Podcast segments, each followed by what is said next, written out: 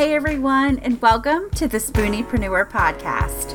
I'm Nicole Neer, an ex social worker turned CEO of a virtual support agency. My passion is helping those of us living with chronic illness to see how entrepreneurship can help us pay the bills, find a sense of purpose, and build a flexible life that allows us to balance it all. On this podcast, I'm talking with business owners from all walks of life to learn how they're running their businesses. I'm also going to take you behind the scenes into how I run a six figure business while living with fibromyalgia, bipolar disorder, irritable bowel syndrome, and anxiety. If you are a spooniepreneur or thinking about starting a business, you are in the right place. Hey, everybody, and welcome to this episode of the Spooniepreneur podcast. As I promised a few weeks ago, this year we are going to be talking more about the experience of living with mental health disorders. And that's why I cannot wait for you to hear this conversation I just had with Bob Krulish. Bob coaches individuals afflicted with and their supporters who are affected by mental illness. He specializes in cases involving bipolar disorder and in cases where the ill individual is in strict denial of their illness. He holds a certification from the Copeland Center to teach their Wellness Recovery Action Plan course. He also teaches the In Our Own Voice program in Washington State through the National Alliance on Mental Illness, or NAMI. Additionally, Bob is certified through Dr. Xavier Amador's Leap Institute to teach their program based on the book I Am Not Sick, I Don't Need Help. In addition, Bob lives with bipolar disorder, and we were able to have a really open and honest discussion about what it looks like to live well with bipolar disorder. As Bob and I talk about, I feel like a lot of people, when they hear bipolar disorder, they think of famous celebrities like Britney Spears or Charlie Sheen or Kanye West who have bipolar disorder and very kind of openly go through mania and then crash back into depression. And a lot of people they think of that extreme high and that extreme low when in reality most people living with bipolar disorder, once they're on the right meds, once they have a great therapist, once they're able to learn some coping skills, are really able to live great lives. And so I cannot wait for you to hear the work that Bob's doing in the world to help people help people who have bipolar disorder and other mental illnesses, because I think that it's really going to shine a light on what it actually looks like to live with this disorder. So let's just dive right in. Hey, everybody. I am here today with Bob Krulish. How are you today, Bob? I'm doing great, Nicole. Thank you for asking. Well, we're so glad to have you on the show. And you have an amazing story to share with people. So let's just kick off our conversation with you telling people a little bit about who you are and the work that you're doing in the world. Okay, great. Thank you. Um, so I have um, my life story is around bipolar disorder. I became symptomatic when I was about 16. Mm-hmm. Uh, like a lot of people that have bipolar, gets triggered somewhere in our late teens, early 20s. And nobody recognized that I had bipolar. As a matter of fact, not until I was 51. So I went 35 years undiagnosed, mm-hmm. untreated bipolar. Holy right. moly. yeah. That's like a volcano going off every yeah. other day. And so I I somehow managed to uh, pull myself together long enough to have a bit of a life. I was able to finish college when I was in my 30s. I, I, I failed out of college when I was in my 20s because of a manic episode. And um, got married and have four children and five grandchildren right now. Then that all ended uh, just before I got diagnosed. the the marriage ended after 24 years. Lost custody of the children, lost access to the children, gave away all my money. I don't know why I did that, but I gave it all away because in my manic episode, I just thought I'd make it back. You know, here's a few mm-hmm. million dollars. What's the problem? I'll make mm-hmm. this back in six months. And that was literally what I was thinking when I gave it all away to my ex wife until I'm living on the floor of an old hundred year old cabin, homeless, on, the, on just a mattress, not a box spring, not a frame, just a mattress on this hardwood floor. And I lived that way for like two years before I got myself back. And then after getting diagnosed, and going through about 60 med changes now over the past um, 11 years now, I guess it is. And about 700 hours of therapy. I've gotten to know myself pretty well and I've figured it out. I, I have figured it, I, I figured out what works for me. And in the last several years, I got b- well enough to go start speaking for the National Alliance on Mental Illness, mm-hmm. NAMI, as one of their in our own voice speakers. And I've done that about 80 times now. And I'm a state trainer for the state of Washington. And um, in that, what ended up happening was that I would give a give a a lecture of some sort or a talk, and I would have parents come up and ask me if I would coach them. Mm-hmm. And I wasn't a coach. I didn't even really know what a coach did. So I had to go look up what a coach did, you know, that night. And I'm like, I, I don't know. I'll take your name and number and I'll let you know. And after several of these people asking me, I decided to start coaching. So I've been coaching for about three years to parents.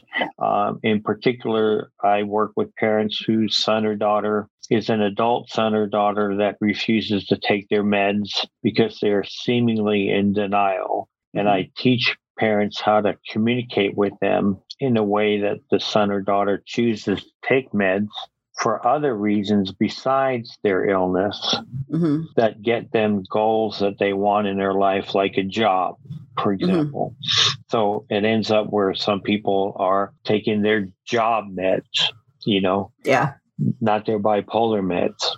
Mm-hmm. And so it's been very rewarding. It takes a while. I, I, work with parents usually for about 12 weeks, and then um, they're at least able to have a good conversation with their son or daughter about about how the meds could help them get other goals. Mm-hmm. And so it's pretty rewarding. I've been doing that, like I said, for the past three years. And that's my journey. Yeah. So let's go back and talk about diagnosis because I know for many people, you know, we are sick for way longer than, you know, we can kind of oh. look back and, and, say, oh, yeah, that was definitely mania. That was definitely bipolar depression, but it's not recognized. So, Tell me about what it actually took to get you a diagnosis and how you reacted to the word bipolar once you got the diagnosis. that's a great. That's that's really took a lot. Took a lot because as you as you may know, uh, I'm sure you do. When people are in mania, they never go see the doctor mm-hmm. because I'm smarter than the doctor. Yeah. In mania, the only difference between me and God is that God never thought He was me. That's a really good way of putting it. yeah. so I would never go see a doctor if I thought I was God.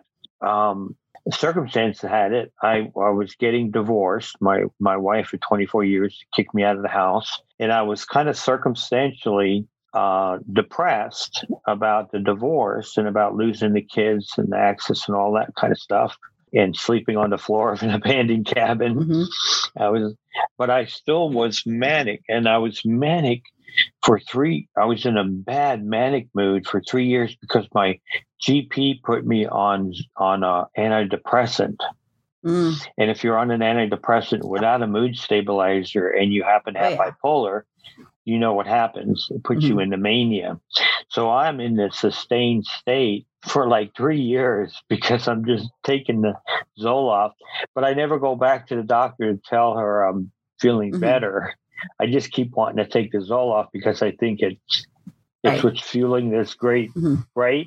So I call in the prescription. I say, yeah, it's really helping.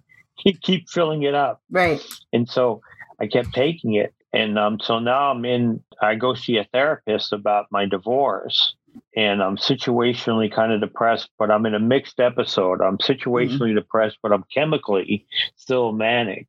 And and it takes her uh, about three months of interview of, of us meeting where she finally says, I think you might have bipolar disorder. And I said, I think you're crazy, you know, yeah, because I'm not sick. I'm not the sick one. I just happen to have a problem, mm-hmm. but I'm not the sick one you are if anybody's the sick one. Mm-hmm. And so we went back and forth, and I'm arguing with her that I don't have bipolar, and I honestly have no idea what it is. Mm-hmm. yeah, right. Yeah. I don't, I don't have it. Yeah. Whatever it is, I don't have it. But she just asked, we, we make a little friendly bet. And she goes, I bet you do. Would you just go see this doctor for me? Just do mm-hmm. me a favor. So I went and saw him. And through a whole wild adventure to get to see the doctor, um, I end up being getting lost and and trying to flag down cars to help me find this place and i'm right. out of my mind my hair's yeah. sticking straight up i'm going down the wrong side of the road i'm literally in the road mm-hmm. and finally a, a cop pulls me over on on the side of the road and says what are you doing? And i said i need to go to this place but i'm late and he's not going to see me. And then the cop goes hop in the car. He'll be seeing you and he'll be seeing you right now. And so yeah. he drove me to it. And then i get to the doctor's office and the doctor looks out the window and goes you just brought here by a cop and I tell him my my story about how I got chauffeured there, and then I then I let him know I'm on an antidepressant, and within minutes he knows the diagnosis bipolar one and and so he stops me after about 10 minutes of what probably is normally about an hour long interview and says, I've heard enough. You're out of your, he literally says, you're out of your mind. You have bipolar one, the most severe type, or he he classified it as a severe type of bipolar one, and said you need to be medicated and you need to get off the antidepressant. Mm-hmm. And so it took me back because I still didn't know what bipolar was. Mm-hmm. It's not like he explained it you know, unfortunately, the, the psychiatrists don't have time to explain it to us, right? They don't have a time for explanation anymore. They just do the meds, mm-hmm. the med review. So I'm still walking out the door not knowing what the heck I have, other than he gave me four prescriptions and mm-hmm. he says, "Let's see if these work." And I'm like, "Let's see if these work." Okay. Let, how about I get a different opinion? how about I get a doctor that knows what's going to work? Mm-hmm. So I leave there and I go see the psychologist who I lost my bet to. Yeah. And she says, "I told you." And then I started to um, take the meds. And really, what happened, what what helped me the most, Nicole was that I I somehow got this notion that I needed to learn everything I possibly can about this illness mm-hmm. in order to manage it. And so I absorbed myself in every book about bipolar disorder. Every everything I did was around learning until I could dig myself out of this hole and get myself out of this cabin and get myself back a real job. And so that that was my experience with getting diagnosed. Mm-hmm. And I think you know, for me, I had done the research and I kind of thought, oh, this, I think this is what I have. And I oh. didn't expect when I got the diagnosis that I would be so resistant to it because I walked in kind of thinking this is what I, this is what I yeah. have. But it's, yeah. it's a mm. hard diagnosis because I feel like in the world of mental health, people are kind of they've had some kind of experience, whether it's situational or otherwise, with depression and anxiety. But then right. you go to something like bipolar disorder, and most people, their frame of reference are celebrities who've had these really famous mania episodes and just crash and burn.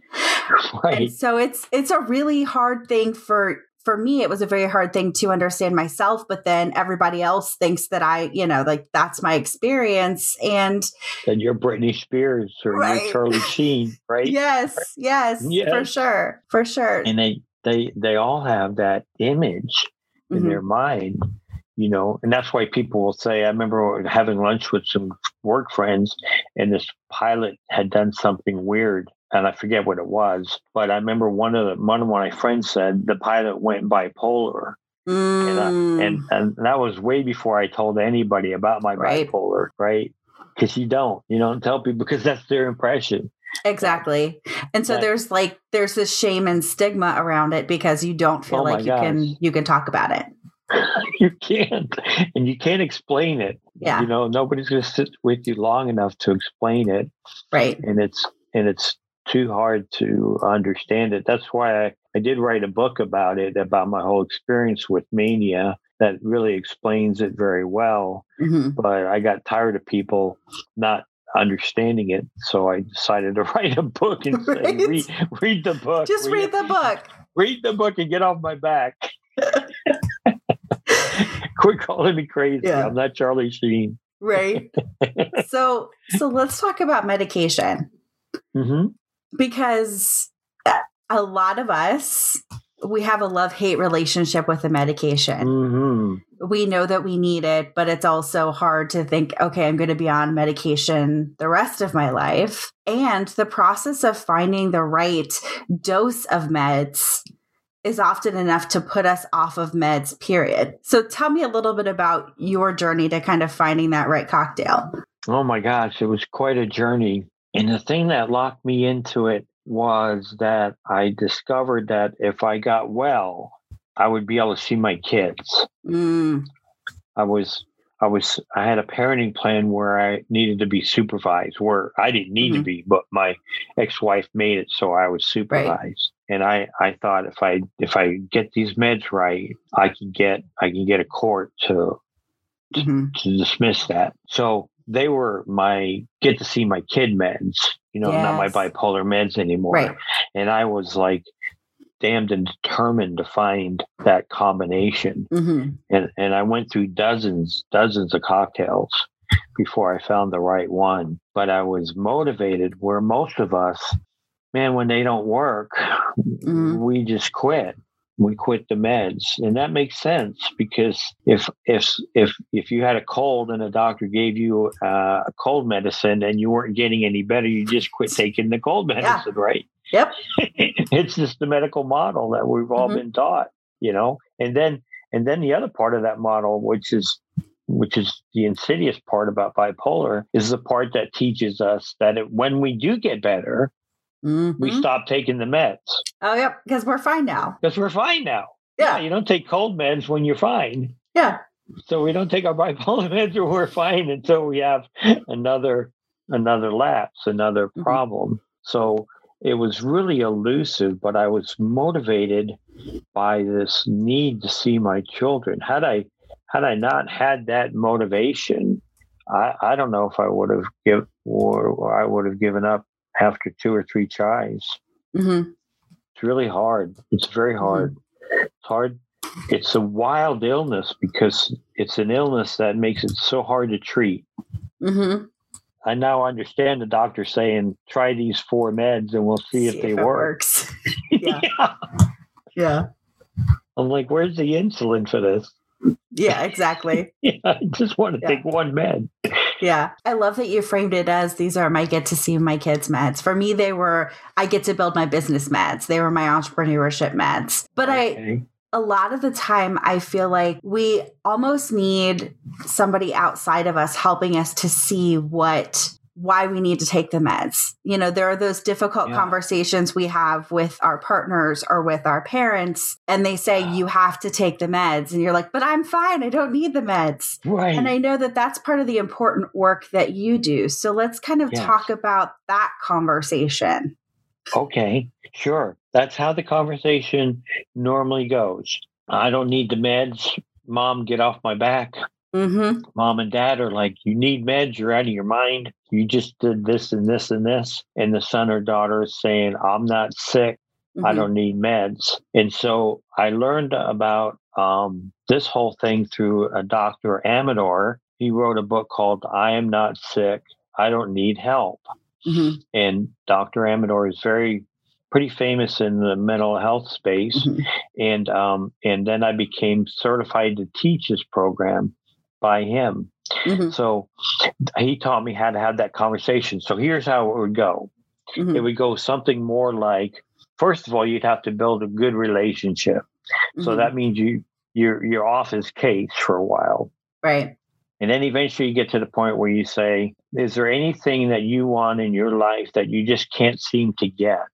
hmm Like a job, a girlfriend, a boyfriend, money, an apartment, a car, hmm anything anything at all it just seems to just elude you. And then and then you try to focus on that goal. And in motivational interviewing that's called what land. The goal Mhm, is what yep. land. And then you move to why land. You know why do you want that? How badly do you want it? And you and and, and you ask reflective questions around that goal. And then you move to what how how land how to get to it. And then you you you just introduce this notion that maybe just maybe, crazy thought I had that maybe those bipolar meds would get you a job. Mm-hmm. And and I'll never call you bipolar again. I'm not. We're not going to talk about bipolar anymore. We're going to talk about your job meds. Why don't we just experiment for three, six months on a couple of meds to see if that helps you get your whatever it is, your Mhm. goal? And I've had that conversation so many times with people, and I, and I've taught parents how to have the conversation, and they come back to me and they say, he he wants a job, and he and and he calls them his job meds now, and he's taking them Mm-hmm. and he's taking them on his own, on his Mhm. own, because it's his own goal, it's his own what. Right. You have to discuss. You can't say, "I want you to take the meds because I think you'll be able to get a job." When the, the guy might not even want a job, right? Mhm. So who Yeah. cares? Oh, yeah. So it has to be something they're strongly motivated to do. But that's how I teach parents how to have that conversation. It takes about 12 weeks of one on ones for an hour a week. And we work on just how to be very respectful of the individual's own journey through life and throw our agenda away. Our agenda has to be we just want to help him or her get what they want Mm-hmm. in life. How can I Mhm. help you get that? And if the meds, and I uh, and- and I always tell them too. I said you can tell the story of me. You can say I met this guy, I heard this guy talk, and he said. I, I honestly say, if they would have said I got to snort a horse pill Mm-hmm. three times a day, and I'll get to see my kids unsupervised, I'd have done it, Right. right? Yeah. So, so that's kind of how it works. Mm-hmm. Yeah, it's a little different, isn't it? Yeah. that approach. Yeah.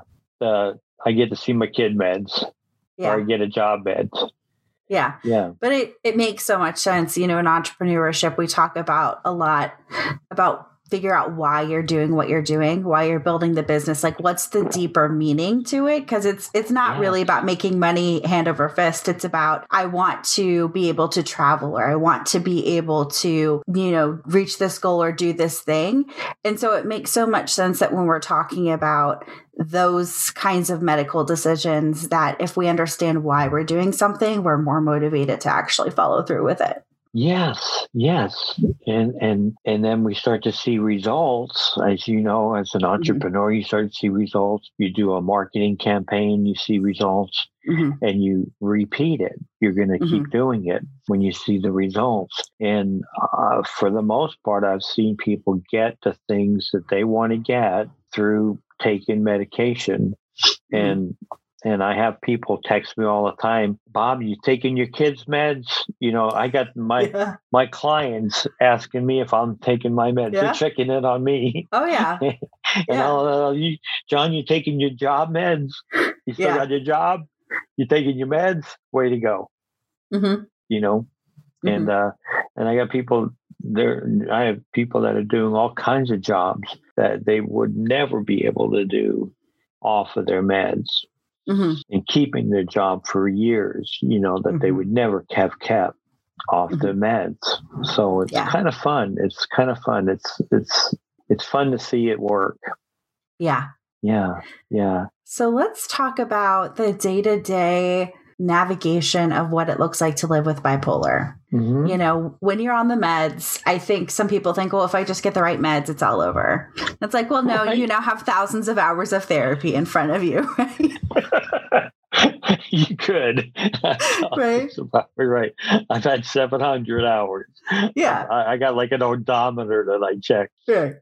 It's got 700 on it. Yeah, but Yeah. go ahead. You were saying, No, I would I would just love to hear, you know, on a daily basis, what does it look like to navigate bipolar for you? Mm-hmm.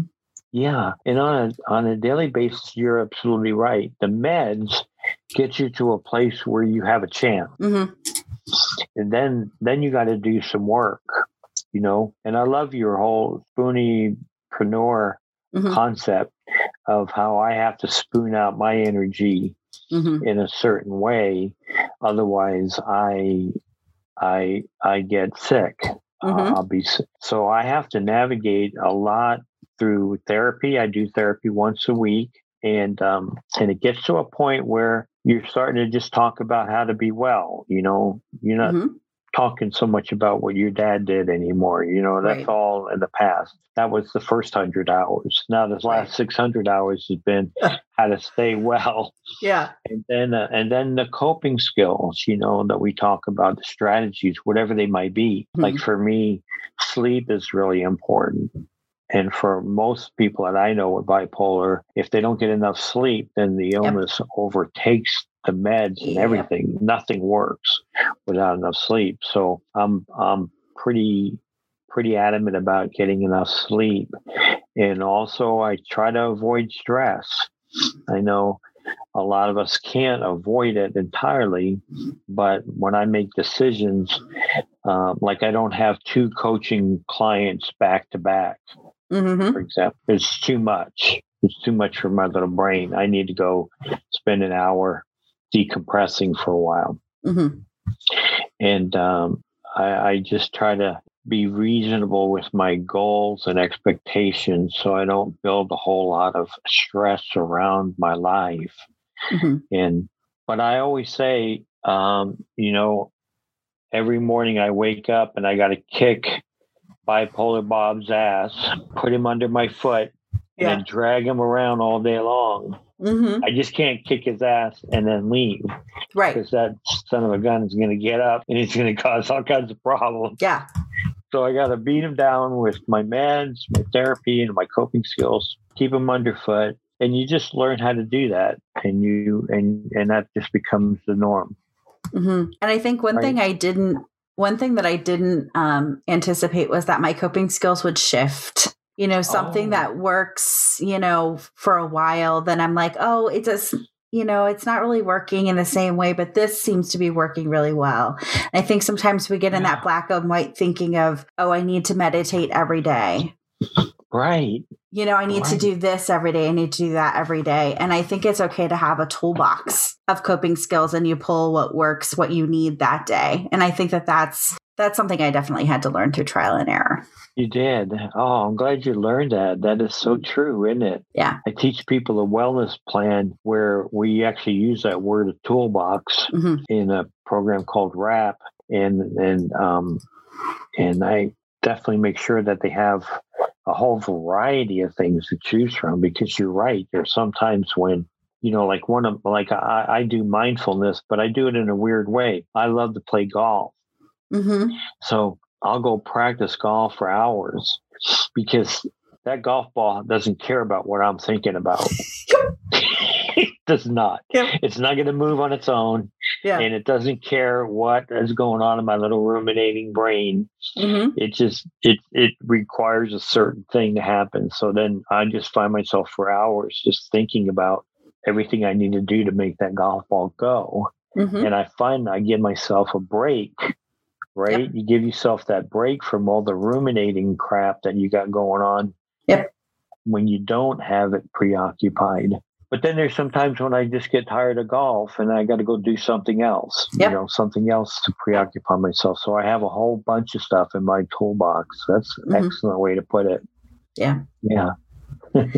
so, Bob, what question have I not asked you that I should have? Um, I think one of the things that I love to talk about is that I I love to say and if you would ask me, do you think people can be well with bipolar? Can mm-hmm. they live mm-hmm. a good life with bipolar? Mm-hmm. I always answer that question yeah, with, you know, probably 96% of us can yep. really live a great life with bipolar. We have to figure out the big three.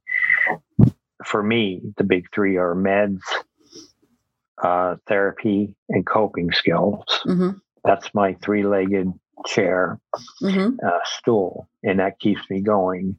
Um, and I think unless you're just awfully med resistant and you're and and therapy doesn't work, and you know there's a small percentage where they really really struggle, and I feel really sad about them. But I think the vast majority and just about everybody I've ever worked with has been able to go on mm-hmm. and live a great life. So I I would say to that question, absolutely yes, you can live a good life with bipolar. Yeah, I definitely agree. When I got those three things under wraps, it was like, okay, let's go. okay, yeah. bring it now. Bring it, life. Yeah, bring it on. Here, here I come. Everybody get out of my way because I'm making some progress now. Right. So, Bob, if people want to learn more about your book or they want to hear more about the work you're doing in the world, how can they find you? Yeah, the best place they can go look is on. Um, uh, I just started a Facebook group where I'm trying to um, uh, put together a lot of information in there for parents who are struggling with a child an adult child that won't take their meds. Mm-hmm. So I call it, it's called Beating Bipolar. Mm-hmm. It's a group for parents, and they can find out on Facebook. And and in there, I do a weekly webinar or weekly Facebook Live where we actually do role playing too. Mm-hmm. So if a parent wants to get on with me and have that conversation, like yeah. Like we talked about earlier, we do it. Mm-hmm. And that's that's the best way. They can also look for my book on Amazon. It's called When Screams Become Whispers. Mm-hmm. Because I used to be a screaming maniac with mm-hmm. my with my my illness, mm-hmm. and now I'm more calm and relaxed. When Screams Become Whispers, it's on Amazon. They can pre-order it now. It'll be released in June. Wonderful. Yeah, that's how people can get a hold of me. I appreciate awesome. you asking. Well, thank you so much for taking the time to talk with us today. It's been a lot of fun for me. I hope it's been for you. Absolutely. I appreciate it. Okay, thank you. Thanks for listening to this episode of the Spooniepreneur podcast. If you enjoyed this podcast, please share with your friends and don't forget to rate and review it on iTunes, Spotify, or wherever you listen to your podcasts. And if you're looking to build a business that runs on word of mouth referrals, and who doesn't, head on over to www.resilientbusinesstoolkit to check out my free masterclass teaching you to build a marketing plan that drives word of mouth referrals into your inbox every month.